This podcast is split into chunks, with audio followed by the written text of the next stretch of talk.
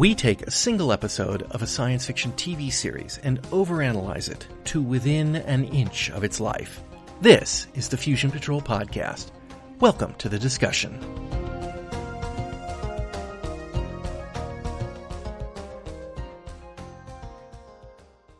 Hello and welcome to another episode of Fusion Patrol. I'm Eugene. And I'm Simon. And tonight we are talking about the Kolchak the Night Stalker episode, The Spanish Moss Murders. A series of gruesome deaths accompanied by quantities of Spanish moss leads Kolchak on the search for a killer. The trail leads to Chicago's community of street musicians, but the chief suspect has an ironclad alibi. He's been asleep as a test subject for weeks. The people are being killed off by the Père Malfait, a Cajun boogeyman called forth from the sleeper's subconscious mind. And now that it knows Kolchak knows about it, Carl is the next on the list to die. Okay, Ooh. I'm gonna I'm gonna posit. Uh, I'm just gonna posit an idea here before we before we go into our usual what do you think, etc. I'm just gonna posit the thought here. Is this so far the most X Files like episode we've seen? My mind was running along similar kind of lines because you've got that kind of um, almost quasi spiritual aspect, if that makes sense, mm-hmm. that uh, pops up in the X Files. And it's not that Kolchak isn't already kind of deep into that territory with things like all the voodoo stuff that's been going on, but it's that I guess it's that combination of the sciencey stuff, which I'll come back to, but the, the, the, the narcolepsy research, um, with this idea that it has produced this independent entity, um, which uh, it, it is is almost a, a, a, kind of created by the power of its own mythos. If yeah. that makes sense. Yeah, that that's that's kind of my thought here. Is like, I uh, actually I found it more satisfying in some ways because it gives me a little more room to buy off on than than just the standard oh it's a vampire kind of thing. I don't know. Anyway, so what did you think of the yes. episode as a whole?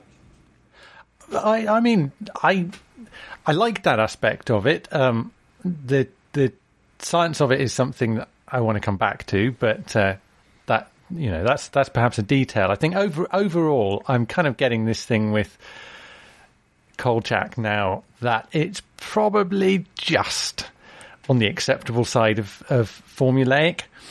Um, I I know I complained a bit at the beginning that every episode was basically the same plot, and now they're pulling out some interesting stories to weave through the standard kind of Kolchak, Kolchak shtick, if you like. Mm-hmm. Um, you know, Kolchak picks up a story uh, which appears to be a straightforward story, goes and annoys a shouty police captain, turns out to be a bit more than just a straightforward thing. There's some supernatural element to it. Goes and annoys Vincenzo, a uh, bit of ensemble stuff, and now they're kind of reaching a bit to find something for the old ensemble to do. And uh, all ends up with him usually uh, making a stake out of something and killing Richard Kiel. I was but, a little bit. you noticed it was Richard Kiel again. uh, I, I, was a little annoyed that it was a stick. I have to admit. I, I, I well, I, I, did. I did think, yeah, you know, if you want, if you want to stick a monster with a stake, Kolchak's your man because he's got some experience. That's true. That's true. I, I did a little. I did a little research a, a while back, and I could swear I could swear I found a very, very brief bit of information on the Père Malfait as as an actual sort of it is a sort of legend. Yeah. Um, when I went back to do that search again, um, all I got was people going, "I don't think this is real. I think they made this up for Kolchak," and I could not really? find it this time. And uh, maybe it's okay. a difference in spelling. because I know I found it. It wasn't much. It wasn't much information. Uh, Père Malfait is father of all evil in French, or something, some okay. variation of that. And it's kind of another name. What I got the first time through is it's kind of another name for the devil. that Y- yes, yeah, or yes. I mean, it's a, it's a it's a it's a regardless of whether it's a Kolchak invention or not, it's a it's a variant, isn't it, on something a, a- kind of standard myth. They even say it's you know what mothers tell their kids to scare them into behaving themselves. yeah But I have to say, if it's made up for Kolchak, it it I I, I found it sort of suitably. It, it fitted the kind of Kolchak thing of this is again part of the part of the formula, which is there is some kind of uh, myth that is in some way embodied or realized, and Kolchak has to do a bit of research on that in order to find out how it is you defeat this particular mythical boogeyman. Yeah, and I and I like that it's not. It's not a big one. I mean, it's it's not. You know those vampire, werewolf, zombie. It's it's the it's a a lesser tier creature, Well, so it can needs be more interesting. Or, yeah, or, ra- or rather, it, it doesn't need to be a lesser tier creature. It doesn't need to be a high tier creature because it's actually the sleep story that is interesting mm-hmm. here. It's the fact that this thing, it, it, it's not just something that is a mythical thing turning out not to be a mythical thing. It actually is a mythical thing. It never was real until this crazy bit of sleep research suppressed this man's dreams to the point where his subconscious somehow became embodied. So it uh, it, it is purely the fact that he had this this uh, Cajun upbringing and and was told these uh, either true or mythical myths uh, as a child.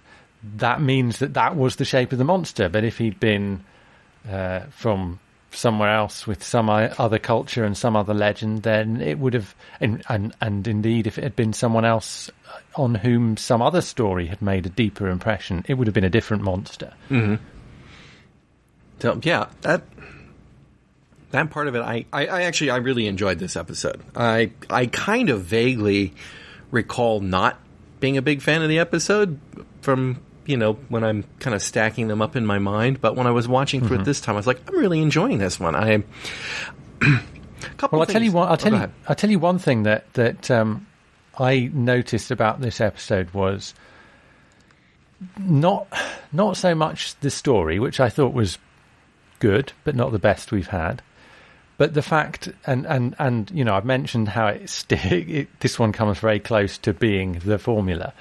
And for me, more than the fact that it, it is a reasonably interesting story, but for me, more than that is the fact that it is actually really quite well done and it even it it it, also it almost dares to send itself up in, in point. So the dialogue, the, the the the kind of the photography is quite imaginative. There's a there's a pretty decent score running through it, and um, in fact, it's not even always the dialogue because some of it's just in the direction, like the um, the the non-verbal interchange with the police photographer when he gets on the scene and he's there taking the photos and the police photographer's there taking the photos and he gives him a look Mhm.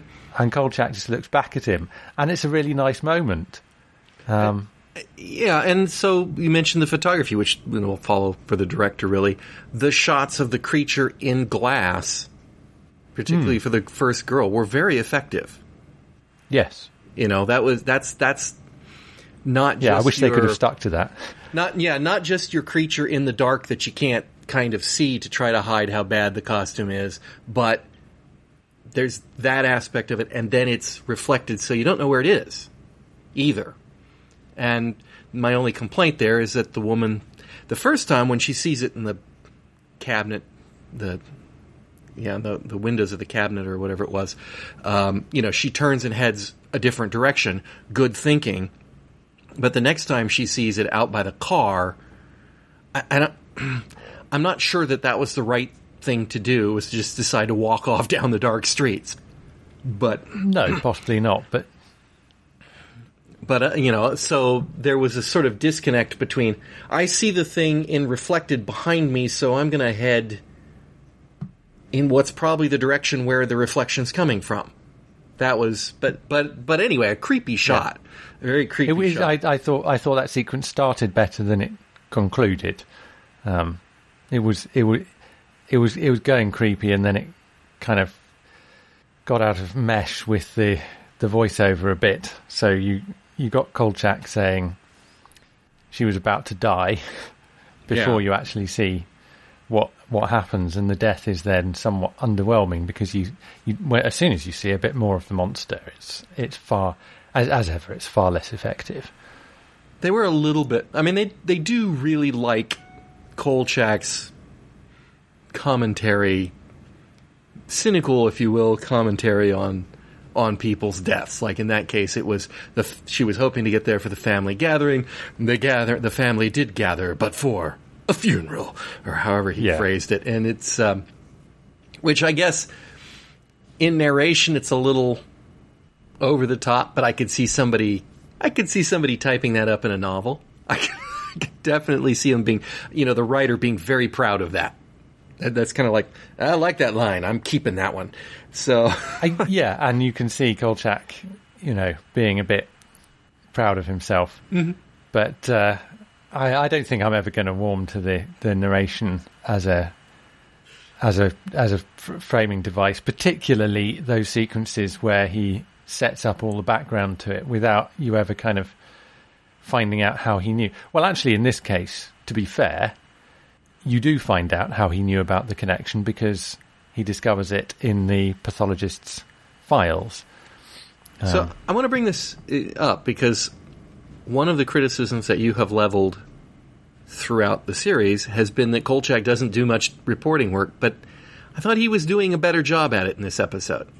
yes, And and we were Yeah, getting some I- I- I- explanations like you couldn't find him. You can't find this in a. You can't find Latin names in a dictionary, so then you have to go to, this. So I mean, he was doing stuff. no, I made a note. connections. I made a note of the fact that he actually was going to go and interview 18 Michelle Kellys, which you know is legwork. So Yeah, not not not legwork we want to see until you get to the right Michelle Kelly. But yeah, no, I'm not. I'm. I'm. Yeah. I'm not. I'm not wanting to see all the boring bits of his job. I just want to make sure that he's doing them.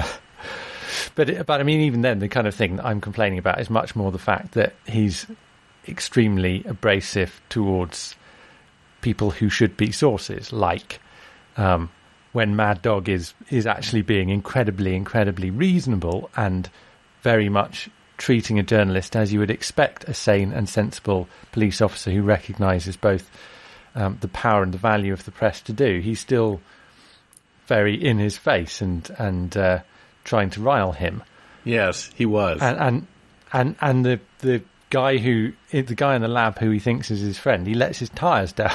So, mind you, for a purpose in that case. So maybe it's kind of interesting that that you know my first thought in that scene was so Kolchak goes into the goes into the press thing. He's trying to get there first. He says that in his narration. I was hoping to get there first, but no hope of that. They're already basically done, um, or at least revealing the information to the other press members. And when everybody decides to leave, Kolchak hangs back, walks straight into the lab, gives the guy the story about how some kids let his tires out, and then starts digging around in the files. Fine. I thought that was an on the spur of the moment kind of thing. But then later, when Mad Dog is talking to him and says, You let the air out of his tires, that means he planned that before he went in. and he could have been there first if he hadn't spent the time letting the tires down. That's right. That's right. That part was a little bit. I, I was I was fine with Kolchak lying about the tires. Yeah, I less fine about the fact that he did let the air out of the guy's tires, assuming that he really did. yeah. I, I think mean, he did, but I I can believe he did, though. Of course, it could be Mad Dog just Right. throwing throwing accusations at him at that point. yeah. So let's talk about Mad Dog. Um, oh yeah, the formulaic police captain from the earlier ones, as we've got yet another policeman. This time he's got an interesting, an interesting quirk. He's been to therapy and he's in the "I'm okay, you're okay" crowd. What did you think of that? Well, this is what I mean about they're actually they're starting to send themselves up because obviously we have had these police captains who enter into long and uh, un, unvarying shouting matches with Kolchak. Um, and here's someone who behaves, as I said, in a very, very sane and sensible manner, as you would expect a kind of intelligent modern police captain to do. But of course, it turns out to be because he's been to therapy, and then the joke is later in the episode he kind of ramps up and and uh, gets into the yelling. So, I mean, I I I, I like the nod to the fact that they have all these shouty police captains, and now they're actually starting to take the piss out of themselves for it. Yeah, that's kind of my that's kind of my impression is that they're they're trying to come up with variations on the theme that are amusing. Because how how many times can we I would still love to see the same police captain more than once. Yeah, yes. I, I've had a lot better feeling about that, but uh, yeah. They got a lot of police captains in Chicago. And they got a lot of crime. The other thing I liked about it was that the cops were on it. They tracked down the Yes. suspect. They knew, Yeah, you know, yeah. I mean, that in in fairness to Mad Dog, apart from being, uh, you know, this this comedy captain in therapy character, he's actually a. I mean, like I say, when when when he's not letting Kolchak get to him, he behaves in a very logical way that is going to advance his interests and the interests of the job. And even when he is getting angry with Kolchak, he doesn't actually let that get in the way of doing the job and listening to Kolchak where Kolchak isn't talking complete nonsense. Mhm. Mhm. And yeah, the police actually came off pretty well in the episode. Yeah. I mean, w- y- yeah, okay. So the woman is killed at the beginning. She's crushed. They think it's a hit and run auto. Well, I mean, why not? You know, I mean, Why the- not? The, the the the wounds are not indicative of you know. It's not like there's fang marks and it's just a crushed chest cavity. And you find somebody in a street at night dead nothing other than what appears to be a trauma to the chest, I, I could kind of see the police making that initial assessment. The But then they also make the connection. correct they did It's not Kolchak leading them to it, it's Kolchak getting that from them. that's right. So the police did, you know, when the next one comes along, somebody saw that and made note of it.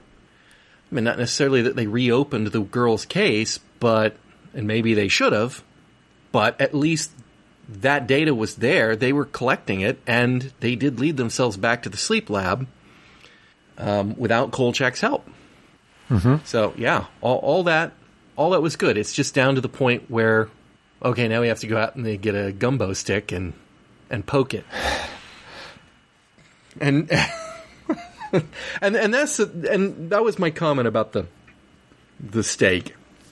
If they made this up, if they if they made this mythology up just for this episode, the fact that they picked basically the vampire death technique, you know, the, I, there's so many things they could have come up with that they could have done instead of stake him and. And it would have been even better if he if he had to stake him, but in fact, Kolchak just kind of poked him with a with a stick, and I guess Yes. it's the magical properties that made it I guess it killed itself because it assumed that it had been stabbed by the thing that would kill it, and so therefore it, it psychosomatically died on its own. from that.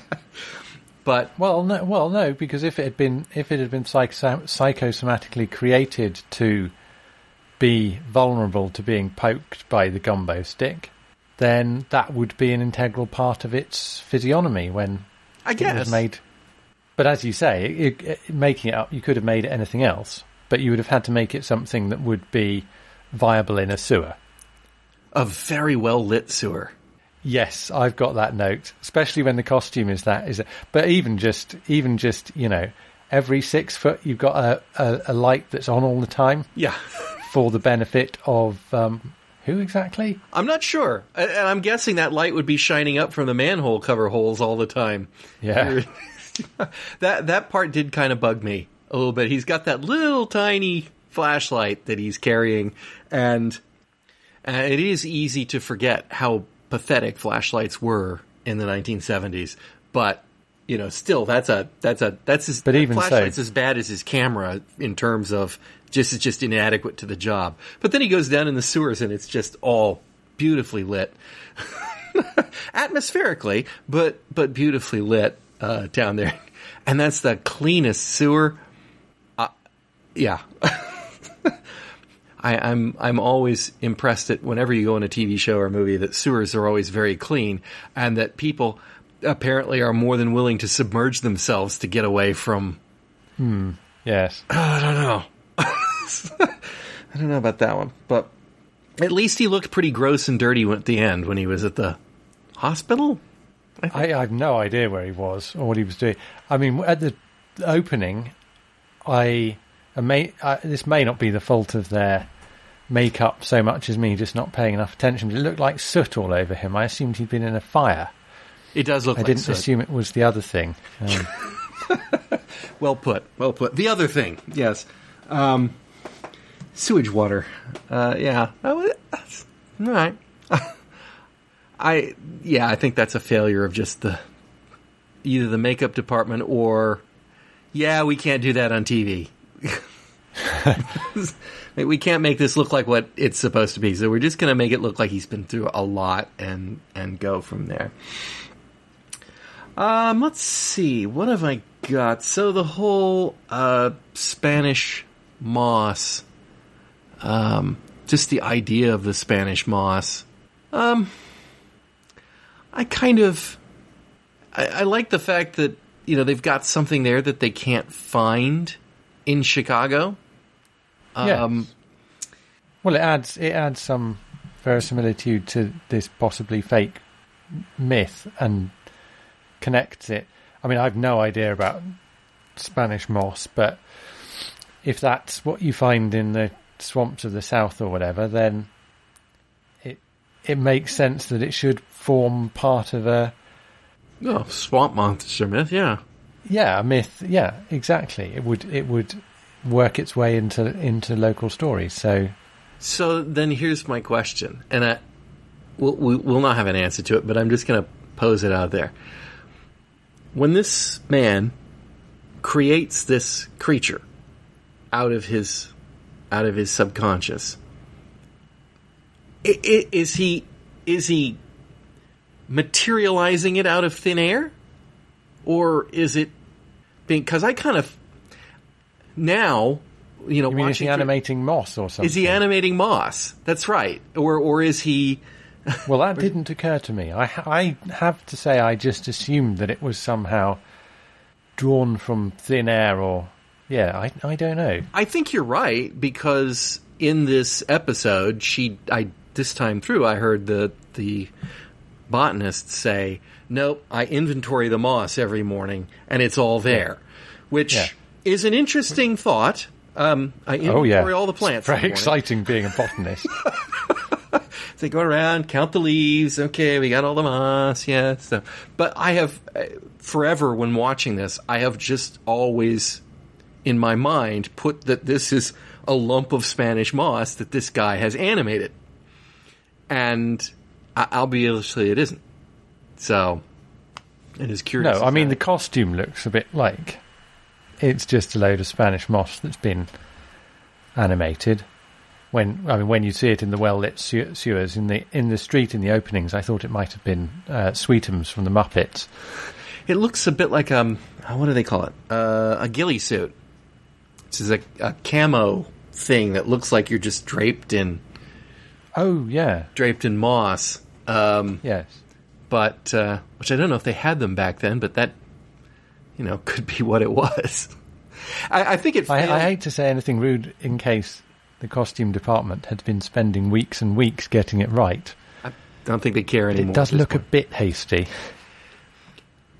It's it's effective in the glass, and I think it's- works- yes, it works particularly in the glass. effective. It was particularly effective when there's just one eye Yes. on the creature. Um, It's very ineffective when there are a couple of little pink hands sticking out of it. yes, that's that wasn't so good. Um, what's even the point? Why does it need hands? Yeah, Yeah, why why wouldn't they be mossy covered anyway? Right, it's just going to cry. You know, it just needs limbs. That was just in Richard Kiel's contract. I want my hands visible. That's how I. that's how I get my. Um, keeps that way people can recognize me. Yeah. Uh, yeah, it wasn't his teeth in those days. Yeah, no, Richard Kiel used to do. It's kind of funny about that. I had not really thought about it because I think it's certainly not the first thing I'd ever seen Richard Kiel in, but it's the uh, Spy Who Loved Me or Moonraker. But it's the first time I associated Richard Kiel with Richard Kiel. In, in other words, there is an actor, he's playing Jaws. That's a big guy. Okay, he's a he's a weird looking killer. Yeah, but more than just a big guy. I mean, Yeah. quite a sort of memorable character, Jaws. Yes. And then then going back and watching a lot of older television, which I grew up watching. I mean, he was a he was a prominent character in a few episodes of Wild Wild West, which is one of my all time favorite shows. He was a henchman to, to Doctor Loveless in some of the early ones. You got the midget, you got the giant, and completely forgot. And now, whenever they need a big guy, he's one of two or three that you'll see. Ted Cassidy is another one, and uh, um, Andre the Giant is another one that. And I'm kind of surprised because I just assumed that Richard Kiel was a British actor because he was in Moonraker, and they basically cast. You know, when they're casting people Yeah. like that, they're usually Yeah. casting from from that side. But he's not. He's he's been here, and he's been at least. Well, he was the Indian, obviously, and he's been uh, this creature, and I'm pretty sure he's going to be back in costume again uh, at, at some point as we go, if we haven't already seen him three times. Think of another one right off the top of my head, but I'm, I'm sure he'll be back.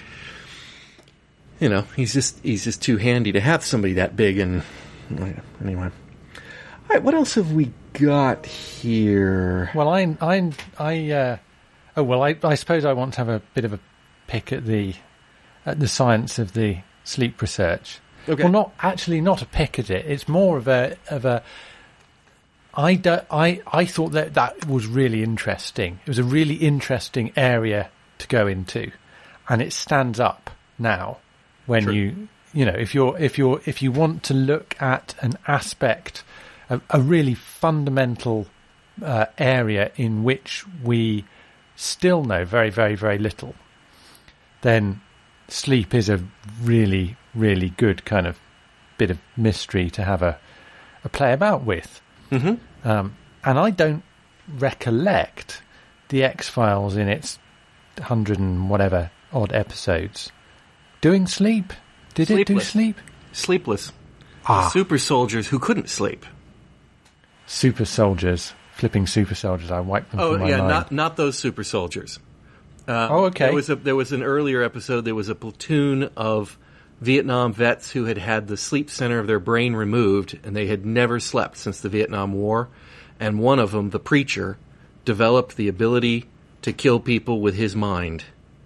Ah, ah. Because of the- Okay, okay. So I've, I've, I have, I have forgotten that, and but, but that that absolutely makes sense because it's the kind of thing where you think, how could they, how could they miss out something like this? But it is, it is a really, really interesting area to go into, and I liked, I liked in theory what they were doing with it. I just felt like we could have had a little bit more explanation. So, for example, when the doctor is saying he's been a, a, asleep for six weeks and he's not been allowed to dream, Kolchak asks why. I think the que- the que- the question I want to know straight away is how.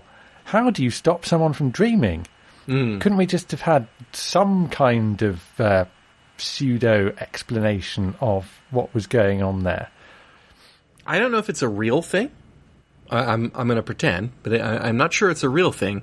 But there have been a couple of other science fiction shows about that time that use the term Russian sleep, and it is electrical stimulation of a certain area of the brain to keep someone asleep.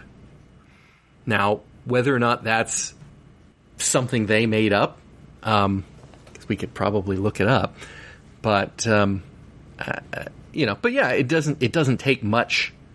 Wouldn't take much to explain that. I mean, they've got the guy wired up with electrodes. All all they have to do is say, you know, we're stimulating this portion of his brain that prevents him from waking up, or Yeah. prevents him from going into REM sleep. Uh, yeah, yeah, yeah. I'm not. I mean, I'm only expecting Kolchak levels of uh, authenticity here, but it's it's just it seems it strikes me as something, and also the the six weeks thing. I mean, it the, all sorts of questions immediately arise in my mind about um, you know what's what's what's the what's the previous longest period and and what were the results from that and and why is this important? And also, what about all the ethics stuff? And come to that when the police turn up and try and uh, insist that he's woken up. How come there's no university ethics committee approval to go through at that point? Because I know we're talking about 40 years ago or whatever. I can't believe that there wouldn't have been um, some fairly stringent processes to uh, to uh, make sure that the, the the guy's interests were being looked after and uh, that appropriate consent was in place. Uh, we didn't have that in the 1970s. They didn't. Oh, well. they didn't do that. I think I think there were ethics committees.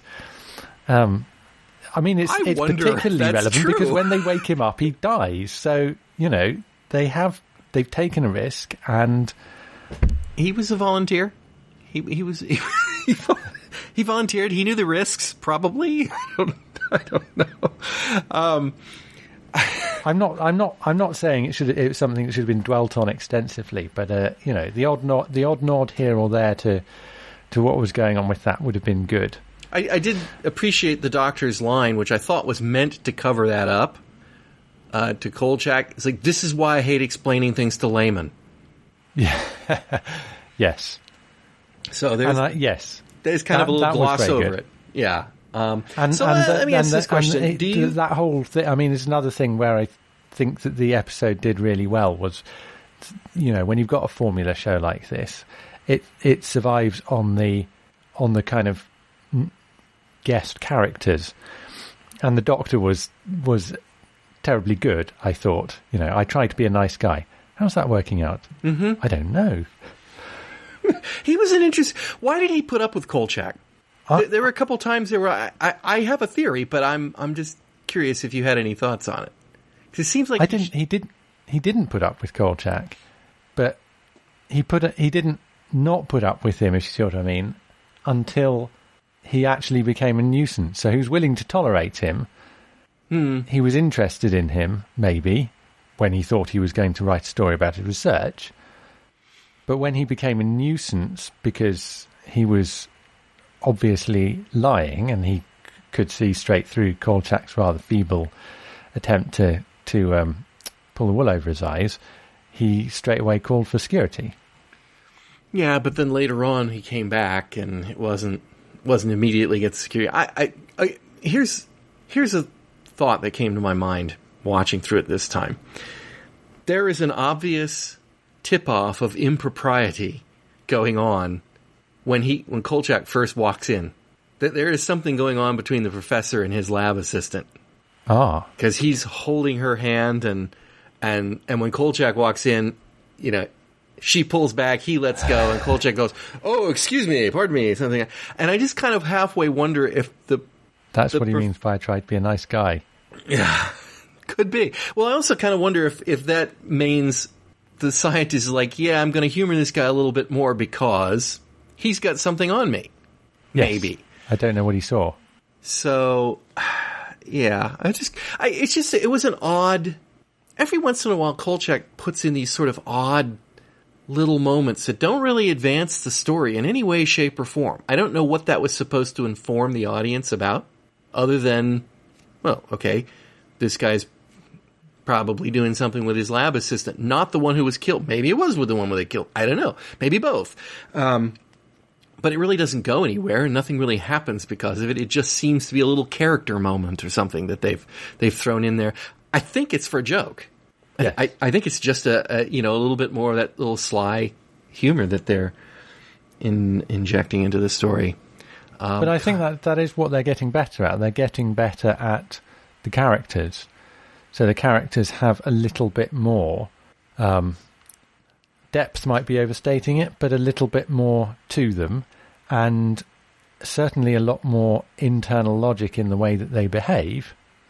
So you and I having this discussion about, you know, was was he giving Kolchak a bit of slack because he was worried that he'd seen something? Is not a conversation we would have had about many of the characters in the earlier stories. Mm-hmm. But this guy and and uh, you know the the the police captain, they make him. They, they they do the comedy stuff that they like to do, but they do it in a way that still makes him a serious. You know, he's doing a job in a in a sensible way, and he behaves logically, and the story makes sense as a result of the fact that all of these characters are following sensible internal motivations. Mm-hmm. And even even you know even the character c- comedy is is coming from now is coming from what we've what we've already got from the from the character. So the the ensemble was really you know they would it was a it was one of these contractual obligation scenes. It did feel you like know that. Vincenzo's speech because otherwise they wouldn't have been in the episode. And um, uh, Miss Evangeline or Emily. Miss Evangeline? Emily. Emily, Miss Emily, she doesn't even say anything. But Updyke's line, even the pate seemed lackluster, made me hoot. I thought that was brilliant because it was a very, it was like a very uptight line. When Updyke first appeared as a character, I thought this guy is just here to be irritating.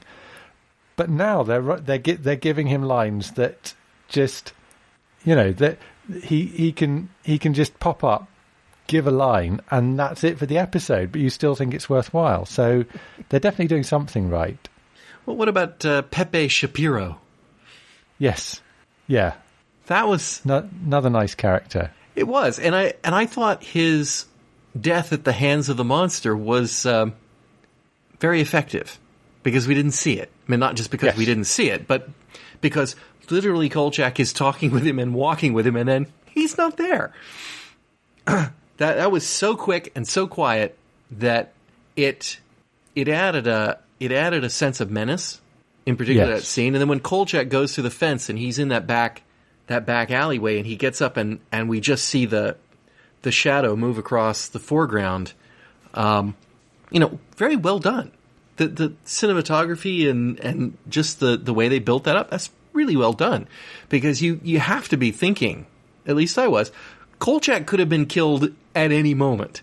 There, he was at Yeah. a complete and absolute disadvantage, and and could have been killed. It's just that he wasn't a threat or on the guy's radar at that time, and so uh, you know that's that's one of those scenes where when you get to the end of it, you kind of look back on it and go, he was in a lot more danger than we thought at that moment. I don't I don't know if you've ever had a situation like that where you've done something and Oh, then yeah. when you get to the end of it, you realize you didn't realize all the factors that were going on and what was happening there, and you were actually a lot in a lot worse. And and that's exactly what the effect was for me when he uh, when that creature walked by at the end. It was like, oh, he easily easily could have been dead there, and that that was. Uh, you know, he wasn't in danger, but he was. So, uh, yeah, Pepe, uh, was it Maury? Maury Shapiro came to Chicago to join the mobs, but he didn't make the height requirement. Yeah, I love the line. I love Yeah. the line. Um, let's see. Oh, I'm going to say that I did a quick little bit of Google searching for Russian sleep, and I found something on Snopes.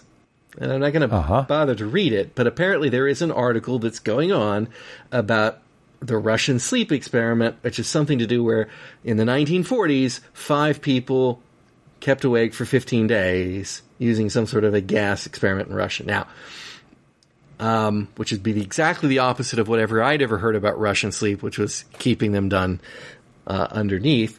And Snopes is like, this is totally false. Okay, but there's also I don't know things happening and stuff. So it's it is like a horror story, and they're attributing it to 2010. But I can say for a fact that I've heard Russian sleep back to Space 1999. So 74. So mm-hmm. there is something else out there. I'm going to have to. And this is 74, isn't it?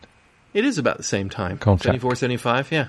So, yeah. Oh, But I mean, I mean, it, the the uh, the opposite is it's not like we don't have people kept in a coma or whatever. There are there are there are ways of suppressing consciousness that we know. It, it was it was the it was the type of sleep and controlling the type of sleep that I thought was interesting, um, and and you know just just the whole the whole science of what they were what they were hoping to to discover. But um, but I take your point that uh, this is why I don't like talking to laymen. Is a good sort of get out get out of jail free card with that one.